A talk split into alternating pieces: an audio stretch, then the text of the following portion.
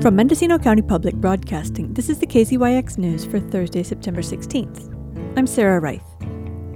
The coalition of entities that wants to take over the license for the Potter Valley project is asking the Federal Energy Regulatory Commission to give it until May of next year to refine its plans.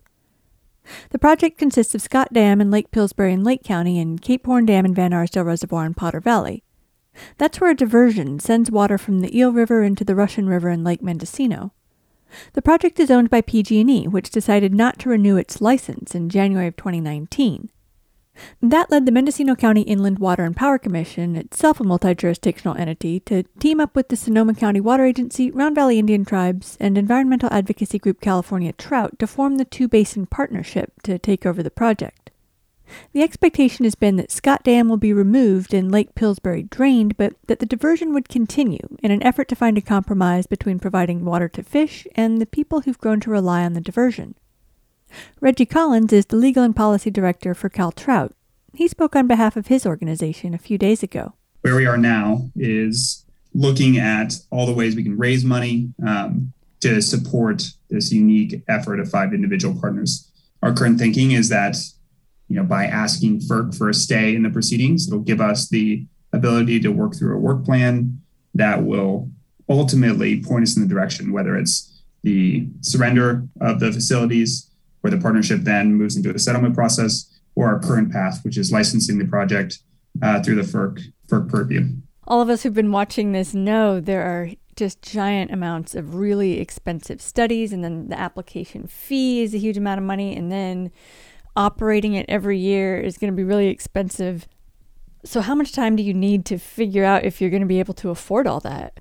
The amount of time we need is about uh, nine months. I think collectively have spent um, in fun and in part fundraise, you know, around four to five million dollars, and all of that has gone directly to studies, trying to answer those exact questions. And so we're confident in the removal of Scott Dam and the the continued diversion uh, being a distinct possibility given all the studies we've done thus far. If Scott Dam comes out, the run of the river will need to be repaired so that it becomes viable habitat for fish, and that that's an expensive proceeding. I think Sonoma yes, Water very. came up with with um a figure of seventy two million dollars, and that was years ago. And everything has gone up, and infrastructure workers are scarce on the ground now. And you, how confident are you that that PG&E can be um, convinced that it's their responsibility to pay for for whatever it is that the new partnership decides to to repair after PG&E walks away from it? the reason we're confident in payment from PG&E is that they've put their estimate in their own uh, in their own numbers, in their own voice, and you know, in the um, California Public Utilities Commission um, rate case, where they basically outline, here's why we're spending so much money. You know, please approve what PG&E can can therefore spend. They outlined the potential liability for Scott Dam um, and the Potter Valley project as a whole, and so they estimated the potential surrender or decommissioning costs, meaning in their minds what it would cost for them to relieve themselves of the FERC burden at um, close to $200 million. And so, from our perspective, we could offer them a great deal by saying that we'll offer you 199.99 million, and you know that's saving their ratepayers uh, some cash. Uh, but it also, you know, could be a negotiation surrounding liability, right? If we took it over an earlier process, then we could recover some of the liability from PG&E on the removal and you know potential cost overruns. And so I think that while it is a lot of money, PG&E knows it is going to cost a lot of money to deal with this project in any sense um, of the imagination. And so by offering them a slightly better deal, we think it's a pretty good bargain. Whatever solutions we're looking at right now, we're looking at it with our partners um, and with an eye towards water, slide, water supply reliability. I'll just say that uh, at the outset, so we know that you know we're looking at options here that can continue that diversion. And we've done an enormous amount of work on the potential uh, diversion structures that could exist. Uh, as we see it now, the fish passage facility at the lower dam, at Cape Horn Dam, is completely inadequate.